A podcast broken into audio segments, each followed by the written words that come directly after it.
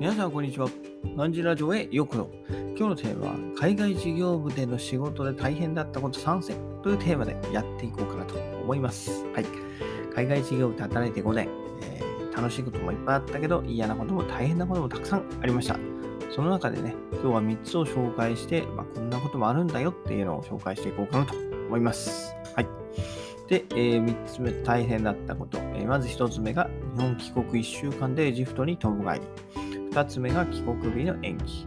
3つ目が深夜まで行う会議の練習。この3つですね。はい。で、順番に解説していこうかなと思います。まず、日本帰国1週間でエジプトにとんぼ帰りっていうところなんですけど、えー、エジプトからね、日本に帰れるのはもう私にとってね、リフレッシュ以外のもう何者でもないわけなんですよ。はい。ね。えー、そのためにこう、客とのね、えー、幾度とな理不尽な要求にも耐えてくるわけです。はい。なこと言われようが、はい。ね。はいはいと言って、うん。彼らの言うことに従って、えー、ひたすらね、仕事をこなしていくと。ね、それも、えー、日本に帰っての、日本に帰るためですよね。日本に帰って影響を養うと。はい。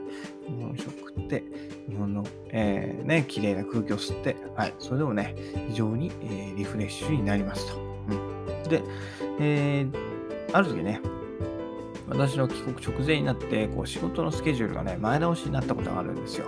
はい。ね。海外では予定はね、あってはないようなものなんで、まあ、急に早まったり延期になったりっていうのはね、まあ、日常茶飯事であったとはいえ、もうなんともひどいタイミングですよね。はい。で、もうチケットは抑えてあったし、本社にもね、えー、もうすでに報告済みというところで、で、まあ、今回のタイミングを逃すと、また当分帰れるタイミングが見えないということで、エジプトの所長の判断で、まあ、帰国日は変更になりませんでした。はい、その代わり、エジプトへの戻りがね、ぐっと早くなって、1週間後ですよね。翌週の同じ日、翌週の同じ日になったんで、もう、えー、それがね、後にも先にも日本滞在最短最短となりましたというところです。はい。で、当時ね、こうエジプトと日本、成田の間に直行便が週1本だけ出ていたんですよ。はい。だからそれを使って日本に行って、翌週同じ便で日本、エジプトに帰ってくるみたいな、こうなんともね、味気ない帰国でしたよ。はい。1週間の滞在ってほんとあっという間ですよ。なんていうんですかね、日本に旅行に来てるみたいな感じですよね。エジプトから日本に1週間旅行に来ましたみたいな。はい。なんで、本当に何もする、日本では何もする暇はなかったですね。はい。家族と一緒に日本食食べて、次の出張の準備、ね、準備して、準備するために買い出して、もう終わりですよね。はい。なので、こう日本に帰ってきてお腹が痛くなる前にエジプトに戻りました。はい。それが唯一のメリットですね。ただもう1週間で戻るのやりたくないですね。体がきついです。はい。うん。で、2つ目が、帰国日の延期ですね。はい。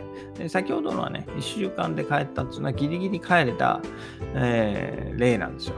うん、ただ、帰国の延期っていうのはそもそも何度もありましたね。はい。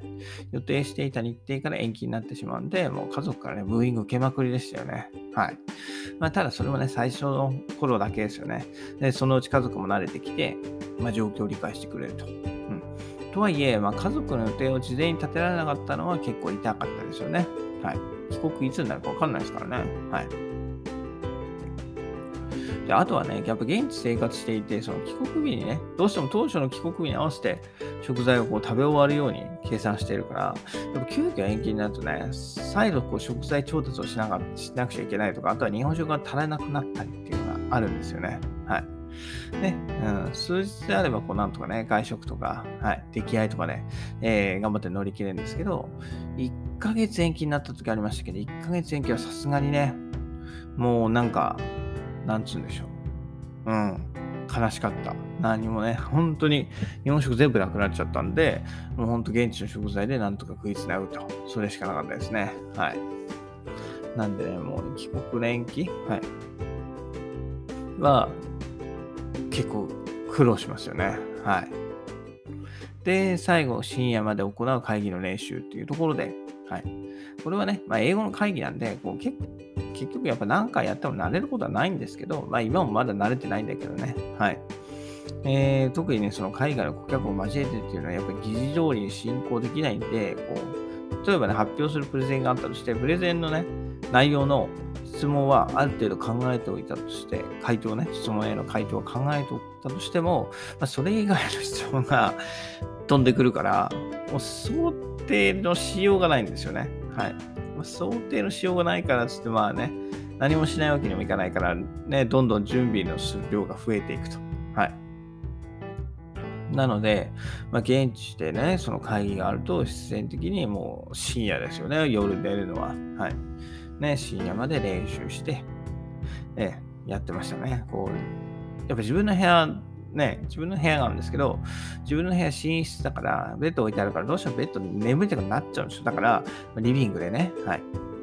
リビングに置いてあるテレビにプレゼン資料を映して、こう前中までね、セリフとか、また失業と練習をこう立ってやってましたね。はい。やっぱね、会議がね、バース数を踏むのも大事なんだけど、やっぱり練習も必要だなと、えー、私もその時思いましたね。はい。やっぱ練習そこまでやれば、まあ、ある程度、そんなにヘマをすることはないと、うん、いうのは私の経験則ですね。はい。で、まあ、最後に簡単にまとめると、まあ、辛い経験は自分を強くするってことですよね。はい。やっぱこう5年が経過して、まあ、いろいろ嫌なこと、大変なこと、はい。えー、理不尽なことをいろいろ経験してきました。はい。今思うと、まあ、それらの経験があったからこそ、まあね、今があるんじゃないかなというふうに思ってます。はい。ね、ね日本の常識しか持ち合わせてなかったけれども、エジプトで生活して仕事をすることで、えー、世界の常識、エジプトの常識っていうのを少し自分の中に取り込むことができました。はい。で、えー、まあ、海外を知れば日本の良さも再確認できるっていうところでね、はい。